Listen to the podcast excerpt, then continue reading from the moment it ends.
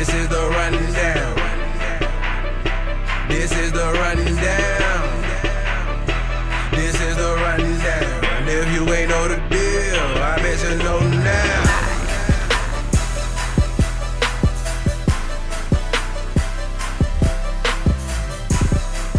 What's going down, people? People, it's the homie, homie CL. We back live on the Rundown Sports. Gotta know that. And I'd like to thank y'all for joining me. However you joining me, I do appreciate it. And uh, definitely come by to therundown.com. That's da-rundown.com. Gotta know it. And definitely subscribe on iTunes, Stitcher Radio, and even the YouTube channel. And uh, got a real quick pod that I wanted to do because had some controversy last night. So uh, if anybody knows you, the uh, Cleveland Cavaliers defeated the Atlanta Hawks game three of the Eastern Conference Finals. And uh, here with me to talk about everything that went down and a little bit more, I got Jay Hicks from the Hip Hop Sports Report. What's going down, Jay? Now, see uh, how you feeling this afternoon on uh, Memorial Day. Happy Memorial Day to you. Oh, same to you, man. And uh, shout out to all the veterans out there who uh, put in No some doubt. time because uh, I definitely do not have the proxy to say I would do that myself. So uh, definitely. Nah, I'm, I'm, right there with you. I'm right there with you. So yeah, man, I'm gonna uh, stick to my lane, do what I do best. And right now, we uh, we're gonna talk a little bit of basketball. Now, uh, for those that, of y'all who already follow the podcast, Jay was just on a few weeks ago, and we talked about some of these same storylines, and especially with the Hawks and Cavaliers being on, uh, you know, a collision course in the finals or the Eastern Conference Finals. Uh, that did happen, but did not look anything like we thought it would in the first place. So uh last night, let's just go ahead and cut the chase. Uh Delvadova, or I don't know, I'm finna call him just Delvadiva, because he seemed to be diving all the time at somebody and uh really had ticked Al Horford off and uh elbow went ahead I mean Al Horford dropped the people's elbow on him. I don't think he should have got thrown out in the first place. Where do you stand on that part of it to begin with? Um, CL man, that was a tough. That was a tough call by the officials. I feel like I feel like the officials in that moment were really trying to follow the letter of the law, and they kind of were looking at it like, bottom line, you cannot intentionally drop an elbow or attempt to elbow a, a member of another team without getting ejected from the game. And I think that's pretty much as far as they thought it through. And so, with that being the case, I kind of uh, begrudgingly agreed with it, but I but I was I didn't feel good about it, and I even tweeted about it last night on uh, you know on my Twitter feed. I didn't really feel good about that ejection because we all knew that it was going to have a significant impact on the outcome of the game, and not to mention the fact that Horford is an All Star caliber player, and he was actually playing really well for Atlanta at the time when this all went down at the end of the second quarter. So, as a basketball fan, you hate to see a key component of the game get ejected for a situation like that. But I, I kind of feel like by deliberately trying to elbow a guy in the head, I, I kind of feel like Al Horford forced the official's hand. Okay, so is it just like Al Horford trying to get the little slick shot in and not being as smooth about it? Is that what it really is? Because I mean, he didn't. He could have hit dude in the head. Like, let's just say, be honest. Like, he had every opportunity to let that dude have it, uh, right upside the noggin, but he didn't. He just kind of like gave him a little shot on the way up. I just don't think that was the correct way, and that's really not in Al Horford's personality. So he don't really know how to get it in like that. Right. So I'd agree with that. I don't think you throw him out for it. I think you do hit him with the flagrant and be like, "Look, man, you on a you on a short leash. You do something else and it's over with."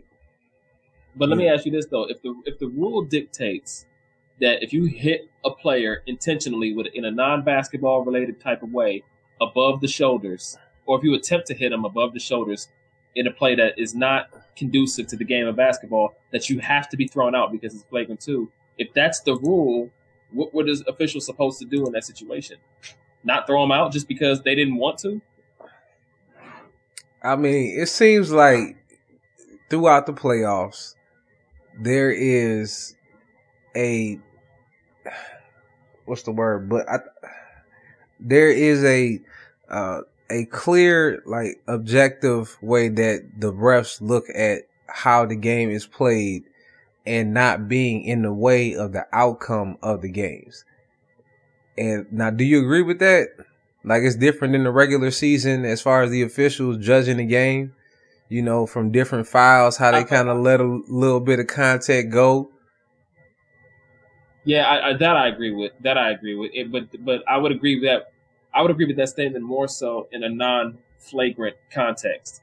So if we're talking about just uh, tussling for a rebound or hand checking or, or somebody giving somebody a bump with the body as they drive the lane or something like that, they're more apt to let that kind of stuff go in the playoffs than they are in the regular season. They're going to let them play a little bit more. But I think if it's if we're talking about in a flagrant foul kind of context, I think it's pretty consistent regular season and playoffs, in my opinion. Okay, I I give you that, but my thing is, why did Dellavedova get the tech? You know, like there was well, an understanding that something happened and Al Horford retaliated. Like you can't, I, to me, you got to have that discretion right then and there. You know, if you're going to acknowledge that. Yeah. And I, and I actually agree with you on that point of it. I think that by basically keeping 100, I think that the Hawks uh, or excuse me, the officials were just trying to cover themselves to make it not look like the Cavs is getting this egregious advantage, which they still were anyway. But they were the, the officials were just trying to cover their own behind by not uh by by making by not making it look like the Cavs was getting the upper hand completely 100. percent So they had to give Delly something in order to to offset that appearance of it being just a one sided affair in favor of the Cavaliers, who were the favorites, who were the team that the media would probably most likely have in the finals and who was playing at home. They were trying to counteract all of that. And so I think that they couldn't just throw Horford out of the game and not give Dellavedova anything because then Atlanta, and you can you can confirm this for me, Atlanta really would have been up in arms if that was the case. But as it is, there's you know you're still pretty upset because the technical didn't really do too much. You know, it didn't do nearly as much as Al Horford not being there right. as far as whether or not it determined the outcome of the game. Um, I just feel like uh, the technical, the explanation for the technical, which came out after the game, I think it was Ken Mauer was the referee last night, and he came out and basically said, "We thought that um, Matthew Dellavedova. I don't. Uh, let me see. Matter of fact, I think I have the exact uh, verbiage. If you give me just a second. Oh, yeah. Um, yeah, I got it right here with me on my phone. It says this is from Ken Mauer last night, and it says the question was why did Dellavedova get a technical? The explanation from Ken Mauer, quote, we felt that he made contact with his head and shoulders into the knees, eh, into the knee area of Horford. So we ruled that a live ball physical taunt technical foul.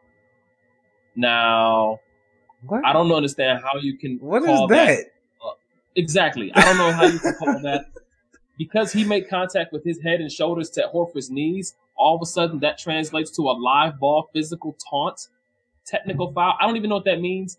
I don't know how he's taunting him physically by running into his knees with his head.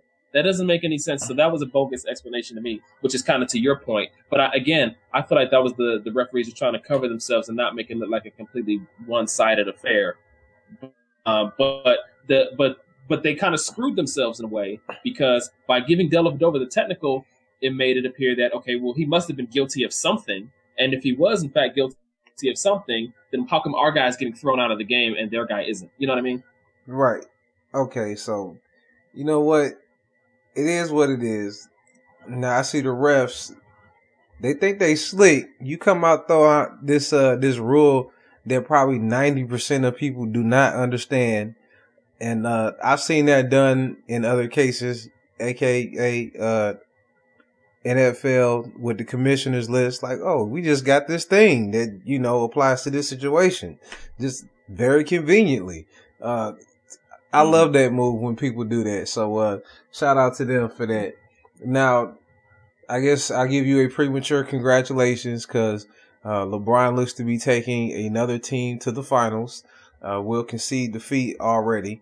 I, I mean, if Hawks do get one more game, it is what it is. But I mean, it's just it's too many people down. It's just one of them years, and when you built like the Hawks, you really got to have all your pieces in place or it doesn't work the same. And I think Exactly. I agree with that. one of the main things that was wrong with the Hawks is they were getting a lot of Kyle Korver screens in the regular season, and I don't think that's should be like one of the main pillars on your offense. I know it was a lot of ball movement, but a lot of that resulted in Kyle Korver threes. And once somebody really takes that away, it kind of disrupts the rest of the flow of everything else. And I mean, I love Jeff T to death, but dude just hasn't got that polished touch around the rim yet. But he's he gonna be there in a minute. So I know we was going back and forth about their roster construction on Twitter, um, and I said uh, they have the same problems that they've been having, you know, for like the last six, maybe even seven years since Horford got there, which is he's been playing the five and he's really a four, and they never had a, I mean, even a above average to elite wing player at the three.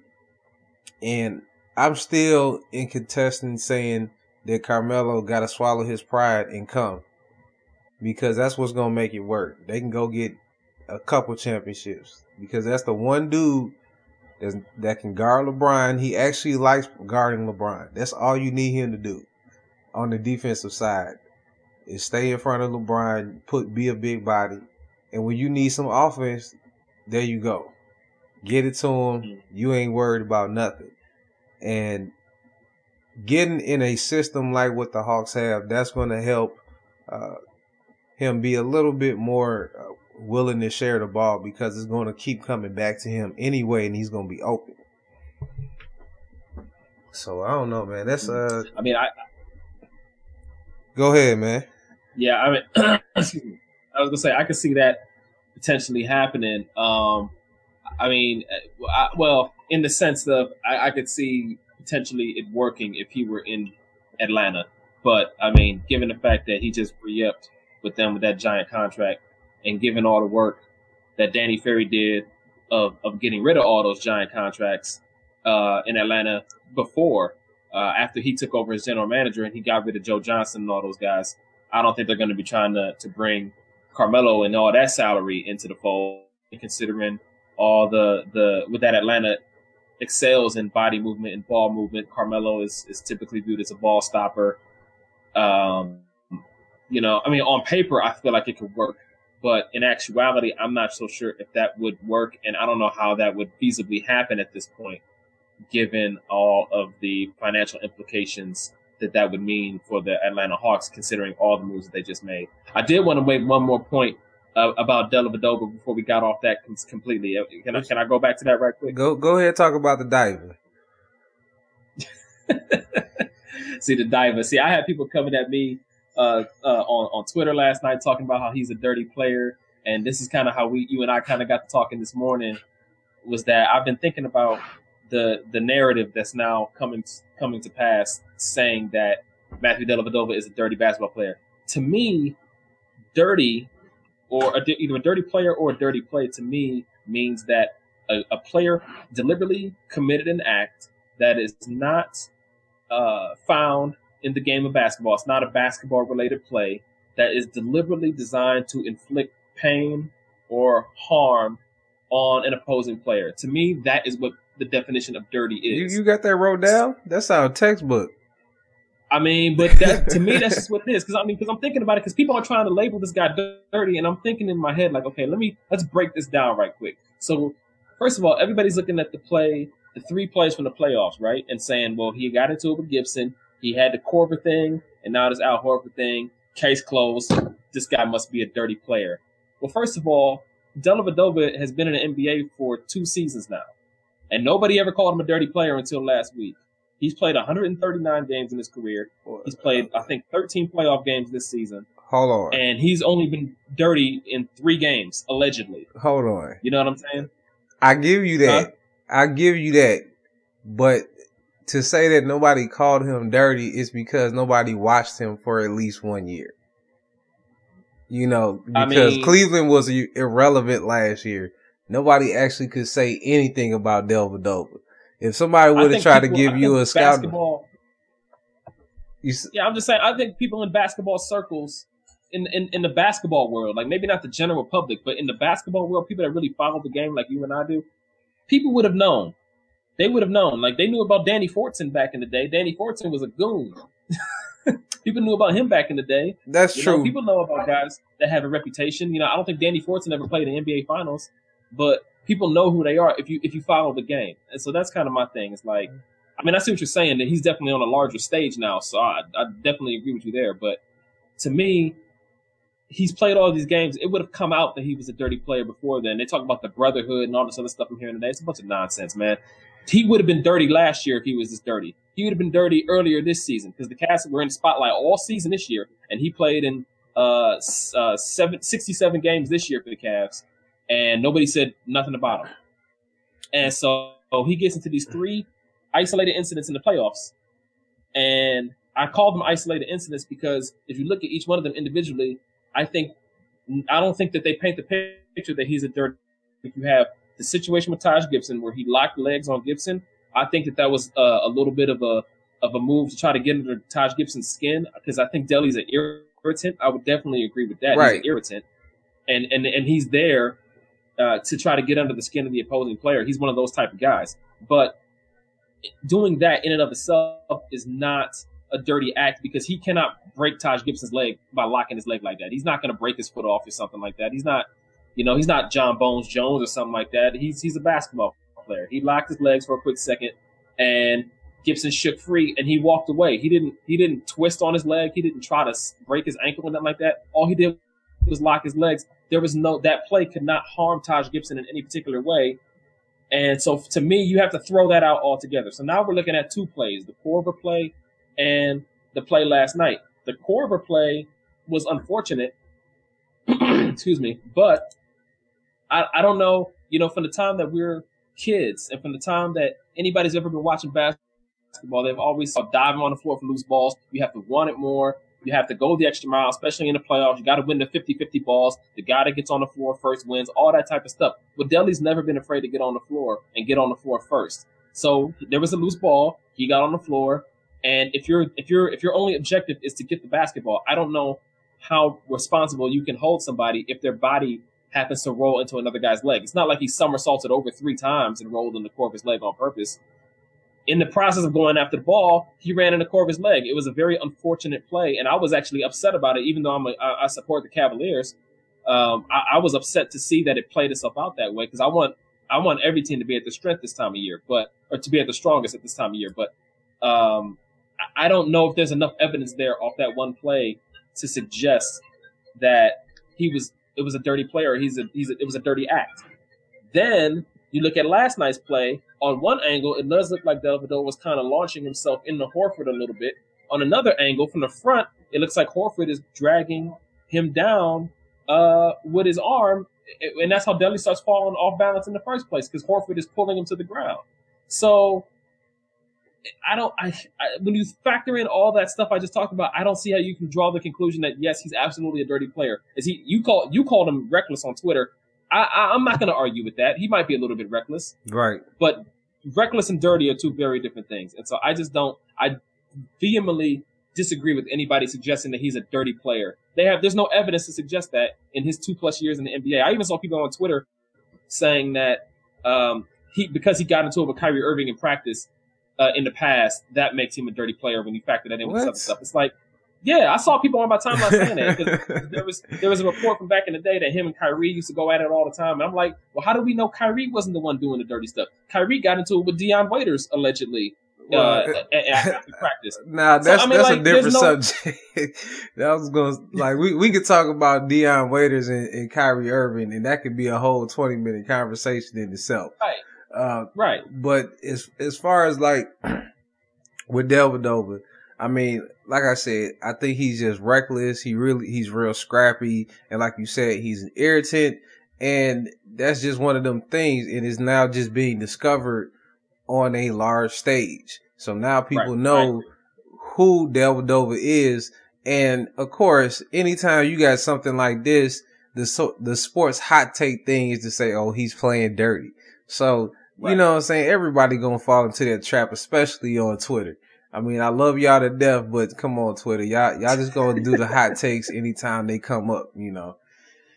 I mean, I'm just saying, man. Like people trying to say, like that's not a basketball play. It's like, well, it looked like he might have been dragging Horford, might have been dragging him to the ground, and it looked like Delly might have launched himself a little bit, but it, it, I don't think there's nothing definitive there. What was definitive was Al Horford dropping the Dusty Rhodes elbow on him. That was definitive. that that was not an accident. You know what I'm saying? So, um, so yeah, that's my whole Dellavedova spiel, man. It's just I, I just I was getting irritated with hearing people calling this guy dirty, and it's like if you if you really break it down, there's no concrete evidence to suggest that he's a dirty basketball player. So I need to see more. If you want to see a dirty basketball player, go watch Dwyane Wade highlights on YouTube and, and see him uh, breaking Rajon Rondo's arm. That's a dirty play. or hitting people below the belt intentionally, stuff like that. Like that, that's some dirty stuff there. You know, the, the Kelly Olynyk play on Kevin Love is absolutely dirty because he yanked down on his arm with two hands, and that's not a basketball play. And he had no, he was in no position to get the basketball. You know, so mm-hmm. that's a dirty play. But this Dellavedova stuff, I, am not seeing it, man. Y'all, y'all, we don't believe you. We need more people. Right. yeah, we're gonna we just gonna keep an eye on that. We're not gonna fall into that narrative, man. Not what? Been kicking it for a little bit. Before you get up out of here, man, just want to touch on like two quick things. Uh, yep. Just going forward with these playoffs. Now, this, in my opinion, is probably the worst the Cavs are going to be uh, going into the playoffs, going into the finals for the next few years. I feel like they probably going to be better than this. so this is almost feeling like one of those throwback LeBron teams. Now, uh, I wanted to get your feeling. It's like, where do you see this LeBron team ranking with some of those other LeBron teams that won 60 games with Mo Williams and, uh, you know, the whole misfit teams that he took to the finals. And then, you know, you're going to be seeing Golden State.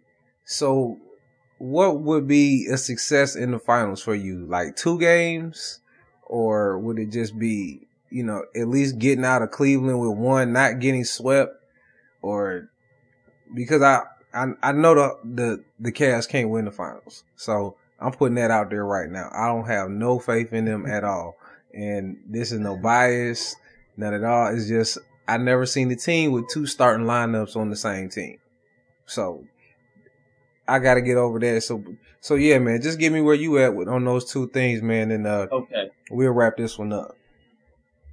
Well, uh, I think to answer your first question, um, I feel like the the 09 and, and 2010 Cavs were a little bit better than better teams than people remember, um, especially that 09 team.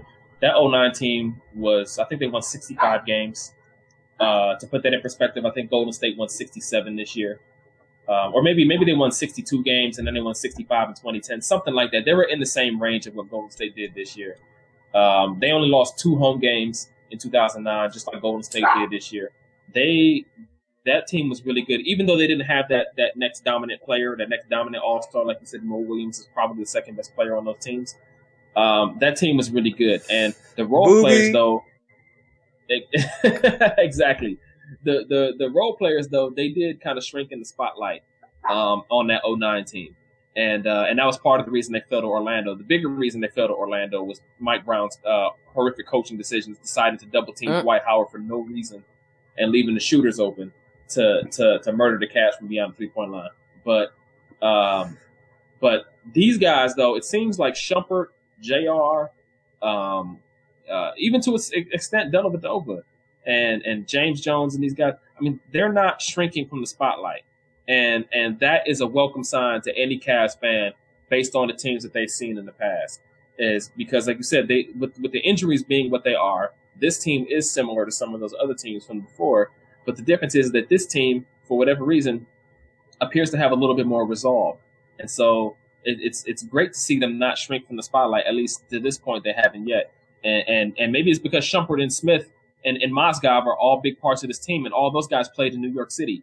So they're yeah. accustomed to being in the spotlight to some degree. And then you got Shawn Marion, Mike Miller, uh, and James Jones. Those guys have all played in the NBA Finals and have won championships. So, so they're not really fazed by any of this either. So, I think that there is a strong enough locker room presence on this team that's not allowing them to get thrown off by the magnitude of what it is that they're doing and what they're attempting to do. Um, to answer your second point, I feel like um, I, am not as sold. I'm not. I definitely don't think it's an open and shut thing that the Warriors are going to defeat the Cavaliers in the finals. As crazy as that sounds, and I'm going to tell you why.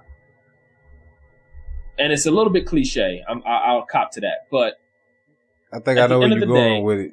At the end of the day, when when when you look at these two teams, at no point are the Warriors going to have the best player on the floor on the team. Mm-hmm. The best player on the floor is LeBron James. He's better than Stephen Curry. I, and I love Stephen Curry as much as everybody else does. And LeBron actually pisses me off a lot. he does a lot of stuff that really irritates me, especially this year. He with the turnover stuff. He's done a lot of stupid stuff mm. this year that he hasn't done always in the past. Glad you brought that up. But having said all that, I'm, I'm sorry. I, I, was gonna say I'm glad you brought that up. I, about LeBron pissing you off. I got one thing I'm gonna talk about, but go ahead, finish up. Yeah, but so so there's uh, the turnovers and all that stuff LeBron's been doing. He gets on my nerves, but he's still the best player in the world, and we saw that last night because he basically did not have a good game last night, and he had 37 points, 18 rebounds, and 13 assists on an off night. You know what I'm saying? Like mm-hmm. that's insane. He's still the best player on the planet, even if he's not as good as maybe he was two years ago, and even if Stephen Curry is everybody's, uh, you know, America's favorite uh, new superstar. You know what I'm saying? And I love Stephen Curry too, but but it's just and I thought he deserved MVP this year. But LeBron is better than him. LeBron is the best basketball player. So if Kyrie Irving, say the Cavs sweep this thing and the finals doesn't start until June 4th, Kyrie's going to basically have two full weeks off worth of rest between uh, after game one of this series and game one of the NBA finals. So if Kyrie can come back and, and be close to what he is, like 80% of what he is, 90%, something like that, hopefully, now you're looking at a situation where Kyrie Irving, even though Stephen Curry is a little bit better than Irving, Kyrie's good enough to play Stephen Curry to a, to a draw, I feel like, because we've seen Kyrie go out. We've seen him, um, you know, shine on the biggest stages so far. We've seen him drop multiple 50 point games this year. I think he put up 55 points twice in a game this year. So he's one of the team players in the league right now also, and he can fill it up. If he can play Kyrie, or if Kyrie can play Stephen mm. Curry to a draw, LeBron is still the best player on the court. so, you know, if you look at it from that standpoint, you kind of like the cat, you gotta like the Cavaliers' chances a little bit. Plus, LeBron is his whole thing is dictating tempo and controlling the, the flow of the game. That's exactly what he did when they played earlier in the regular season. Now, I know you can't take everything with the regular season into account, but just looking at that one matchup where LeBron actually did play against Golden State, the one time this year that they did, LeBron had 40 points, dominated the game from start to finish, and and the Cavaliers won fairly handily. So, um, I you know I think that on paper Golden State's the better team. Golden State should be the favorite. If Kyrie's not going to be anything close to 100, percent I I don't I fail to see how the Cavaliers can beat them four times. But if Kyrie can come back and and look something like himself, and LeBron can maybe get find the jump shot stroke a little bit better, I think the Cavaliers can definitely make this an interesting series. I think it would definitely go six or seven in that scenario. And if it's coming down to a one or two game situation, you never know. If you got the best player on your side, things good things can happen. So that's that's maybe maybe that's just me, you know, dreaming a little bit. right. I just don't I don't it's, see this Golden State team. I, I don't I don't love Golden State as a team quite as much as everybody else does. And when you look at the Warriors' path to the finals, they basically have gotten to this point without any major injuries. They exactly. have they avoided the next two best teams in the West. The next two best teams in the West are the Clippers and the Spurs, and they will have avoided both of them. So they're going to get to the finals playing a banged up Cavaliers team with a with picture perfect health on their own sideline and having avoided the two best teams in the West. We talked all year about how the West was so difficult.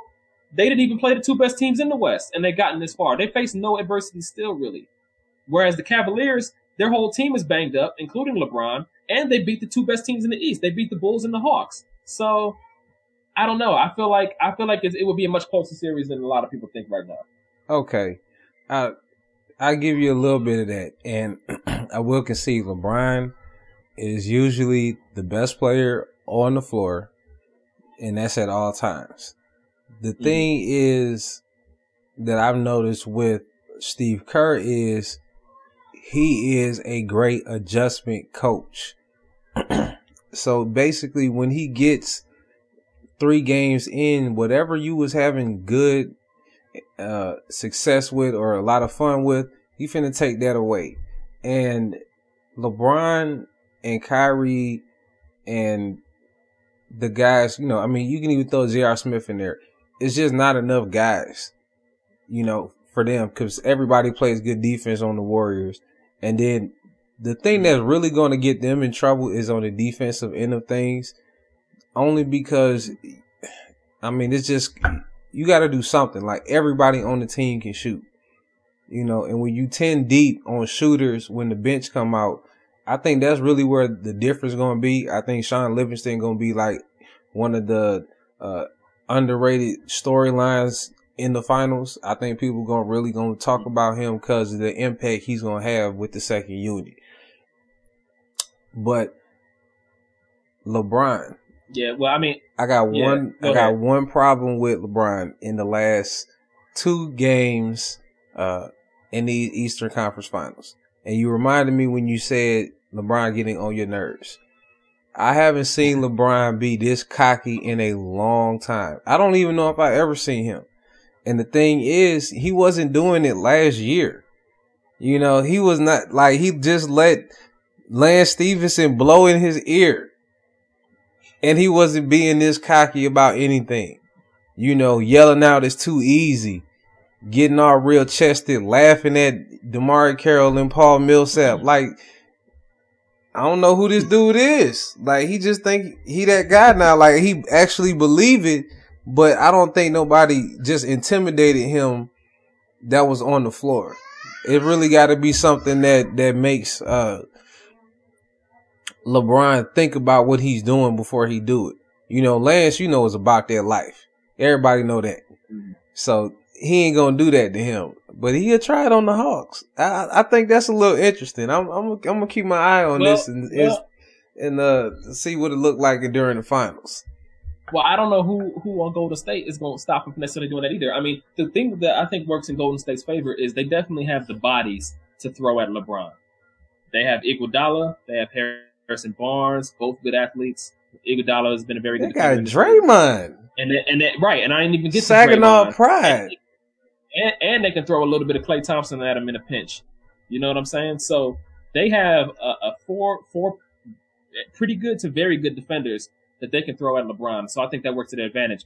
But at the same time, aside from Draymond, you know, he might be a little bit about that life. I don't know if anybody else He on that is, team really man. is. Aside from, I think most Spates is.